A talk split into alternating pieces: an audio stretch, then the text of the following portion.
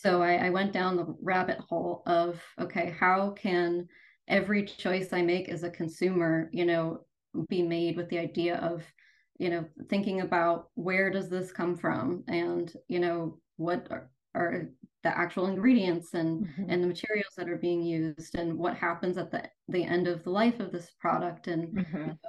basically my my mission right now and i guess i sort of maybe would categorize myself as becoming a zero waste living advocate hi this is izumi tanaka with home green homes podcast this is an episode number two of season three my guest today is amanda cavallo who is an architect by profession. She is just as passionate about making a difference in the world, especially the environment. She and I serve on Green Home Committee for USGBC LA, and I was so excited to learn that she is on the mission to create a waste-free lifestyle. Here's my conversation with Amanda about how she's doing with her mission and challenges and hopes that come with it. Enjoy the show. So, Amanda, thank you so much for coming today. And um, first of all, tell us a little bit about you. I know you're an architect, I know you're from Boston. Um, yeah. Tell me a little bit about you in in terms of how you got to be so interested and passionate about uh, environmental issues.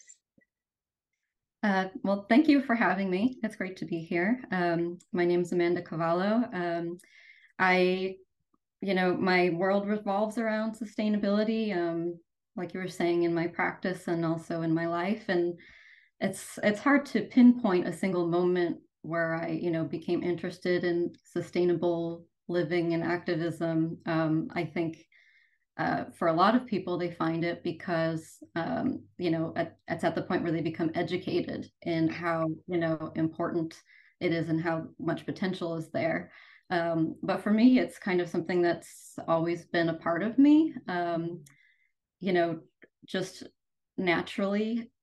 Um, I guess one aspect of it is growing up, you know, I always was outdoors and I always felt very connected with nature. Um, in my love for nature, you know, I was always fascinated with animals and mm. interested in ecosystems and learning about how it all works.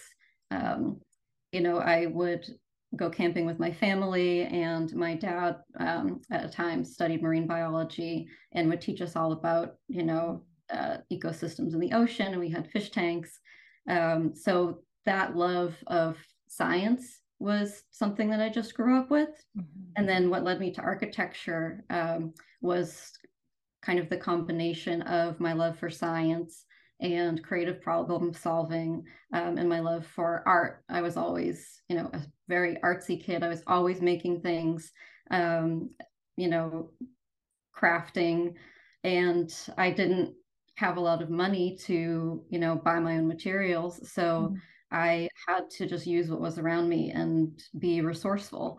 Um, you know, working with what I had on hand, just junk, you know, toilet paper rolls, scrap paper, um, you know, reading books on, you know, making paper out of lint from the dryer, that sort of thing. So, you know, from early on, I learned to see the value and potential in materials and resources that usually just got thrown out. And I kind of always took that with me. Mm-hmm. Um, and then, you know, going into architecture, really those components, sustainable design is essentially just good design um, because you're finding the most efficient ways to build something and function. Um, you're trying to maximize the value and uh, the benefits that you're getting out of each choice. Um, so to me, I don't really see any other way to be. Um, I guess one other kind of tipping point for me was um, in architecture school. Um, I got my Bachelor of Architecture from Syracuse University. Um, and, you know, in all my studios, my projects, I was focusing on, you know, uh, bringing in sustainable systems and working with the surrounding ecosystems in nature. Um, and then um, my thesis year, fifth year, you spend the whole year doing one project. Mm-hmm. Um, and it was I, mine was called Green Culture Revolution, um, where the physical project itself was addressing sea level rise in Boston, um, exploring this idea of softening the shoreline uh, rather than seawalls and concrete barricades and uh, you know these systems we have now that are increasingly failing mm-hmm. and causing severe destruction um, and instead rebuilding the wetlands um, and reinstating the ecosystems um, that would create a buffer between the ocean and the city uh, that bridges it uh, rather than cutting it off. And then using that space as you know parks uh, for recreational activities. Um, so my design was you know to do a park with a community center uh, that was made up of amphibious pavilions um, which are uh, you know the tide can come in and flood the foundation and then these pavilions mm. Um, and then energy can be generated from the tide pulling in and out. I just thought that was so interesting. Um, yeah. And, you know, I didn't invent the idea of an amphibious pavilion, um, but mm. for me, the study was more so on the idea of working with nature, um, reconnecting with all of the mutually beneficial uh, relationships we could have.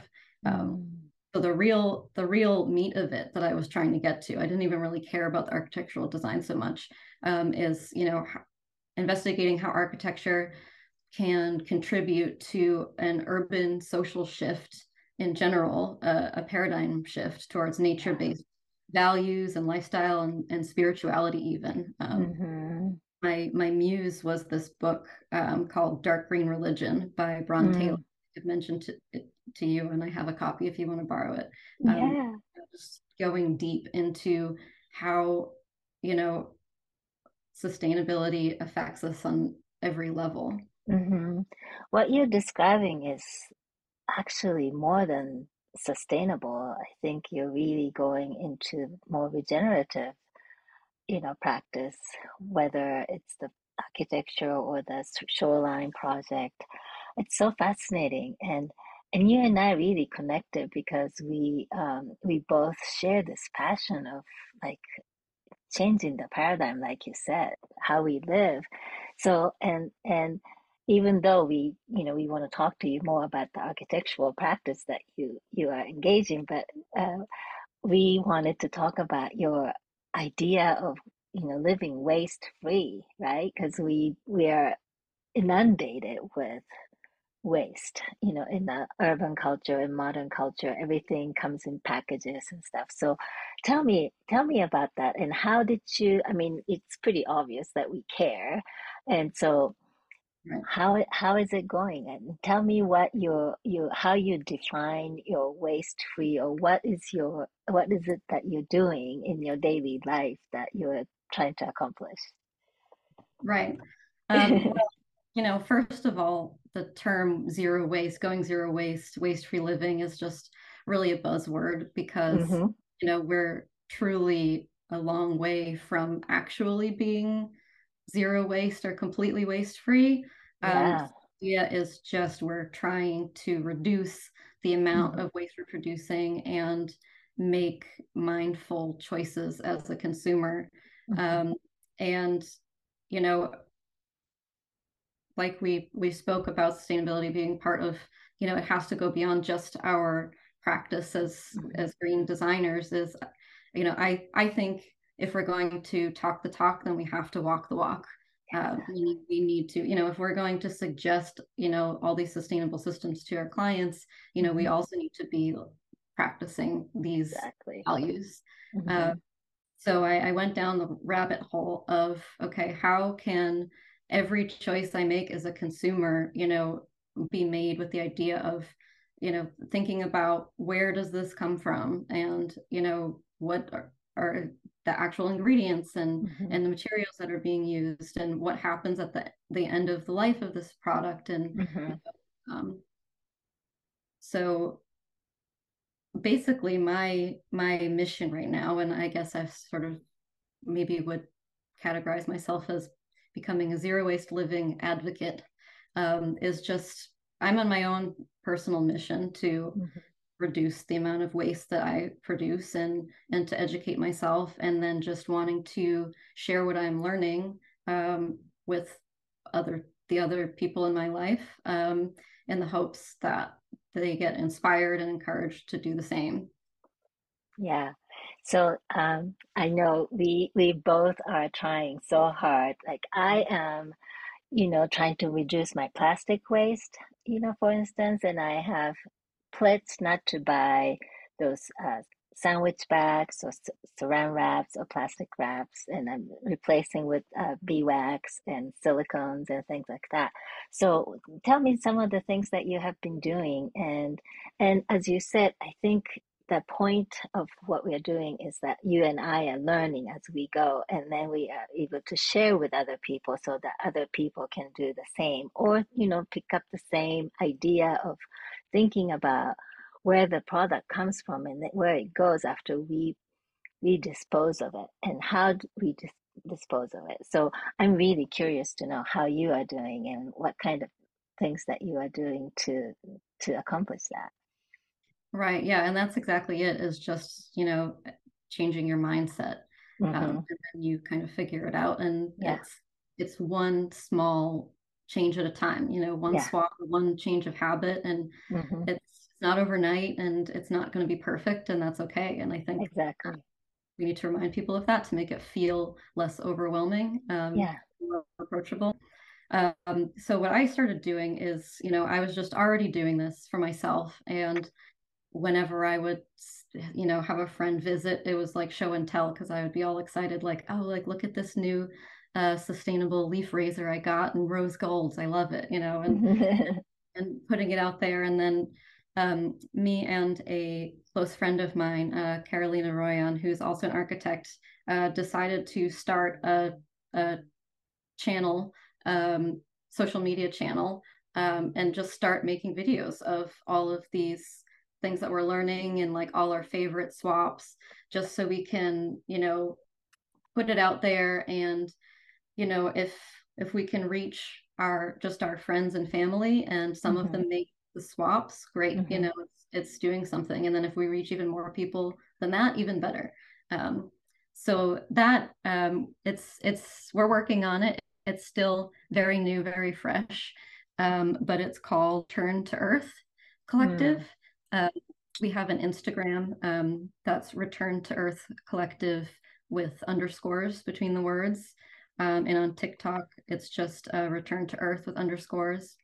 Um, and so you know we've we've put out a few posts so far and we're working through it and i have this whole list this whole notebook of you know thoughts and ideas and all of these companies that i'm following and brands and products you know that i've just been keeping for myself so we're we're working down the list and to share with everyone um, yeah so so share some of the items that you have on your list um, sure. So it's it's anything from there's a lot. So like some examples of zero waste in general, I guess, mm-hmm. might be mm-hmm. um, you know switching away from single-use disposable products, obviously, uh, to right. reuse. So the examples most people know at this point are you know having your reusable water bottle instead of using mm-hmm. plastic water bottles, or you know your thermos to get your coffee uh, versus mm-hmm. you know getting the the paper cup that's not recyclable with the plastic lid that probably will never actually be recycled. Right. Um, uh, you know, having tote bags um, for shopping uh, rather than using, you know, plastic grocery bags at the store. Um, you know, I stopped buying paper towels and I got these pretty bamboo cotton or what bamboo and cotton cloths um, that I just reuse and they go in the laundry and mm-hmm. get washed and I just keep using them. And that's something, you know, that used to be the way it was before paper towels were invented in the 50s or whatever. Yeah. So, and then the other big aspect that's really important to me is uh, avoiding plastic as much as possible. That's like mm-hmm. the huge one. It's a huge problem. And I think there are a lot of people that don't realize how much of a problem it is. Yeah. Um, and so, you know, that could be you know something that i've really been working on is uh, buying you know food, dry goods in bulk, um, and Mm-hmm. refilling my own containers, my own jars. Um, Mhm. You know, going to um, there are zero waste shops. There's plenty around LA. Lucky for us, you know, where you can Mhm. take your own jars and you can fill up on, you know, toiletries and cleaning products and all that, and you're just cutting all that unnecessarily unnecessary plastic out. You know, or Mhm. just like when you go to the grocery store or the farmer's market, like, and you're getting produce, pick the things that aren't wrapped in plastic because they don't need to be. Right. Um, um, another example might be weaning myself off of fast fashion. Um, that's another Mhm. one where, you know, people don't realize the uh, the carbon footprint of the fast fashion industry. And, Yeah. you know, even if you donate clothes to a Goodwill or a thrift shop, most of those clothes don't get sold and they end up in the landfill. Mm. So just trying to uh, invest in higher quality, timeless, you know, clothing made from natural materials, organic cotton, bamboo, hemp, linen, um, Mhm. or ideally, you know, starting by um, shopping at thrift shops or repairing or repurposing something I already have, um, you know, getting it on Poshmark or eBay, you know, and then if I really had to get, you know, a new pair of uh, yoga pants that spandex or something, you know, there's some companies that I found that I really like that are at Mm. least using recycled, you know, 80% recycled plastic or something like that. Mhm. Yeah. So, you know, like you said, you're in LA. We're in LA where we can have access to, say, no waste products. So what are the, you know, those are those are huge challenges. And even for me too, like um going to grocery stores and it's so hard for me not to buy pro produce that doesn't come in plastic, you know, and and what are the other challenges that you find like in in in your effort in your in your uh, desire to not consume plastic, you know, products that come in plastic? What do you find it most difficult? Well, like you said, it's part of it is accessibility is an issue. You hmm know, Yeah. it's it's hard to find in a lot of places, and you hmm know that's by design. You know, we hmm know that the oil companies are pushing plastics to hmm just, you know, uh, accumulate more wealth, and Yeah. um, it's everywhere. Um, and I think really it's just doing the best you can, like make make choices based on that. Like, oh, you know, maybe I just won't get cherry tomatoes because I can't find any that don't come in this plastic box. So instead, I'll go for, you know, the t- larger tomatoes on a vine, hmm you know, hmm for now. And hmm it's doing the best we can with what we have now, but then it's also pushing for more of those options to become available. Um, you know, expressing your interest and desire in these things. hmm hmm Um, a huge part of it and and you know this is one of the number one things i say in trying to convince people you know why they should bother um, when they're up against you know oil companies and these big corporations and companies that are they are causing 80% of the plastic waste in the world. Right.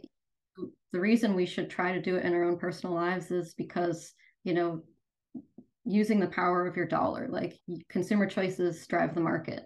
So hmm creating demand collectively to to start seeing that market change and more uh, sustainable options becoming available to more people. hmm And hmm that does work. It takes a lot of time.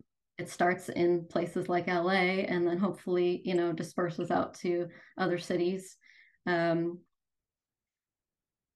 so and then it's the other hurdle is just you know educating yourself and having to hmm take time to do the research and hmm that's part of you know what me and carolina are trying to trying to do is to you know we share the research so you don't ha- other people don't have to do the work Right. you know we're all Right. busy Yeah. you don't necessarily people don't have time Yeah. it's, it's confusing um you know and that's what other things that we're trying to put in there is you know tips as to navigate the confusing things like okay what actually goes in the compost bin and what doesn't hmm actually Yeah. goes in the how does that all work and you know Mhm. what is greenwashing you know Right. how do i tell the difference between companies that are lying about how sustainable they are and like what are the red flags to look for that kind Yeah. of thing Yeah. and then the last part is um you know in a lot of ways it's a privilege especially in the united to be able Mhm. to go zero waste and to you know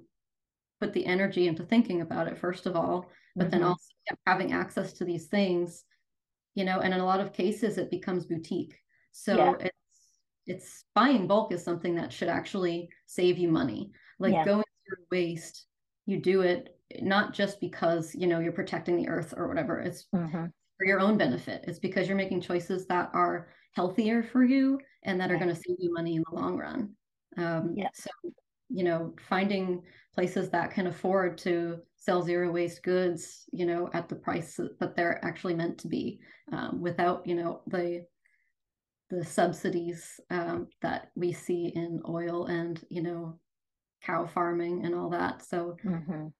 yeah where it's a challenge but i Mhm. think people people can make change changes in their lifestyles and their habits when they are really motivated to like you'll Mhm. happen Mhm. so it's Yeah. it's yeah trying to Mhm. make people see the value in it so that they feel motivated to do so Mhm. Yes, I agree with you completely that, you know, to be able to to shop so mindfully, you know, whether it's food product without plastic or, you know, a lot of the like skincare, personal care products all come in plastic containers. And to be able to go to like the store that you introduced me to in Santa Monica, the No Waste uh, store, um, that's really feels very exclusive you know Mhm. and and what do you think what that we can do in terms of like you and I can talk to each other all day long about this right and we can talk to a lot of our colleagues who are in the field of sustainability but I think the uh, real challenge is to talk to people who are not thinking that and and you know whether they're in the privileged uh, world or unprivileged. And it's like people who are not really thinking about, oh, you know, I should think about not wasting, you know, putting stuff in the landfill. Do you have any tips in terms of how we can reach those people and and live, you know, my, more mindfully and not, I guess, you know, not wasting plastic or not wasting, you know, food um, I, I, I find that to be the biggest challenge for myself. So do, if you have any tip, you know, how to how to talk to those people, like how what can we do? How how can we inform them without being preachy?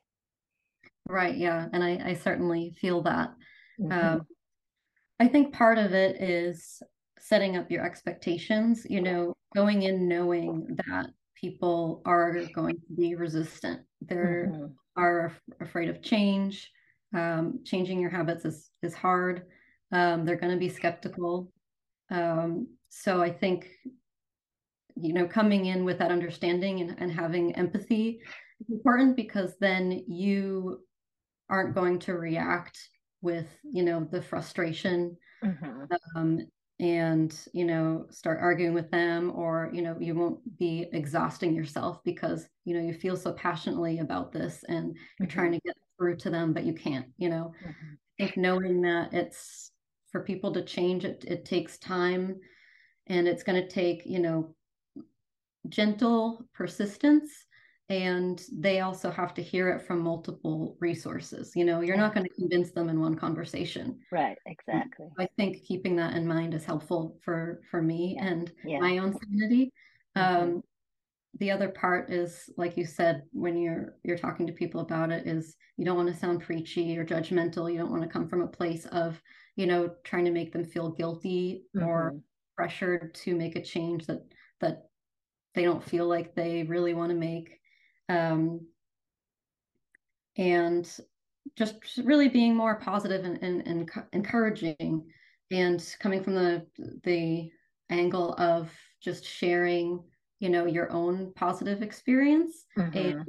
leading by example is a huge part of it. You know, Yeah. people will people need to feel like they are uh like it's their idea, like they're making the decision on their own accord and not because someone else told them to. So if, you know, if they're seeing you make changes and it's working out in a positive way for you, you know, and you're kind of like, look how great this is, and it's it's sexy and appealing, then that's how more people are going to get drawn in. So that's, you know, that's my approach, and that's our approach with this um, return to earth vlog is is trying to put out you know the how how great it could be you know Mhm. if we made changes in our lives and and you know shifted the market to a more circular economy versus a, a linear economy and you know how much money you can save and, and how much better you feel about Yeah. your choices Yeah. and all that Yeah.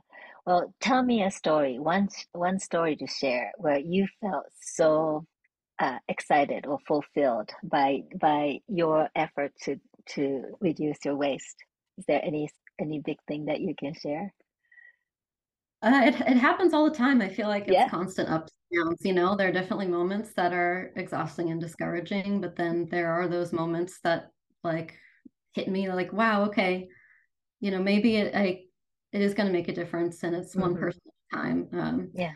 so I guess one example would be I I just started posting on my Instagram stories just on my personal account because I Mhm. like I said I was excited and I wanted to share this stuff and and I got this this leaf razor um that's you know it's this pretty rose gold metal handle there's no plastic involved and it's you know it's a three blade and you just replace the actual blades when they get dull and Uh-huh. you can mail them back to the company and they recycle and put them out more Oh, and it's great and you know it was the to get the initial kit is an investment i think it was like $80 or something hmm um, but in the long run it'll save me money because it's the last razor that i'll ever need to buy um, Yeah. so i was excited picture and I posted on Instagram and put it out there.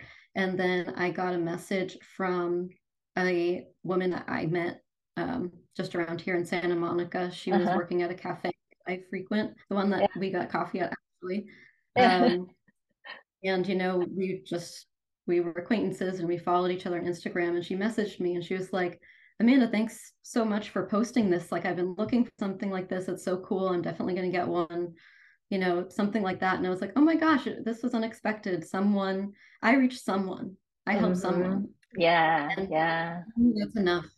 Yeah. That's the most we can do, you know, Yeah. is, Yeah. is it's the Oh, little things that the, the collective effort, right? Um, Yeah. Wow, that's that's great. I am so grateful that you're doing it one day at a time, one person at a time, and one thing at a time, right? I mean, I I for see that there are more more and more products out there that are that are very consciously created and, you know, thought through to the end of that product's life cycle and and you know, I'm I'm quite hopeful that we are definitely on the right track and and you know, it takes people like you to keep the movement going. So thank you so much, Amanda. And so um your YouTube channel is already alive, Return to the Return to Earth Collective. Uh, no YouTube channel channel yet. We will Okay. be getting to Okay. that. Right now, it's just um, Instagram Instagram. Okay. Um, you know, we have an email, uh, return to earth collective at gmail.com if people Okay. want to contact us with questions. Okay. But yeah, we're going to, to get a, a website together and, you know, we're, we're working on it one thing at a time. But I thought this was a good opportunity to Yeah. there and, and start um, collecting followers and um, hopefully we can reach more people. Yeah, definitely. And when you have when your website is up, you can always come back and talk to us about it. Yeah, absolutely. I'd love to report. There's, there's a lot of things in the pipeline right now. So Yeah. Yeah. Well, I'm excited to know you and I'm excited to kind of grow together and do all these things. Yeah, I know.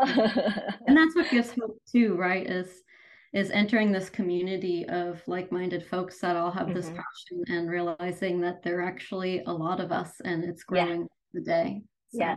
Exactly. Yeah. So thank you so much, Amanda. So um, return to return to Earth Collective. That's uh, let's let's look for them on Instagram and TikTok, right? Right. Thank you so much, Amanda.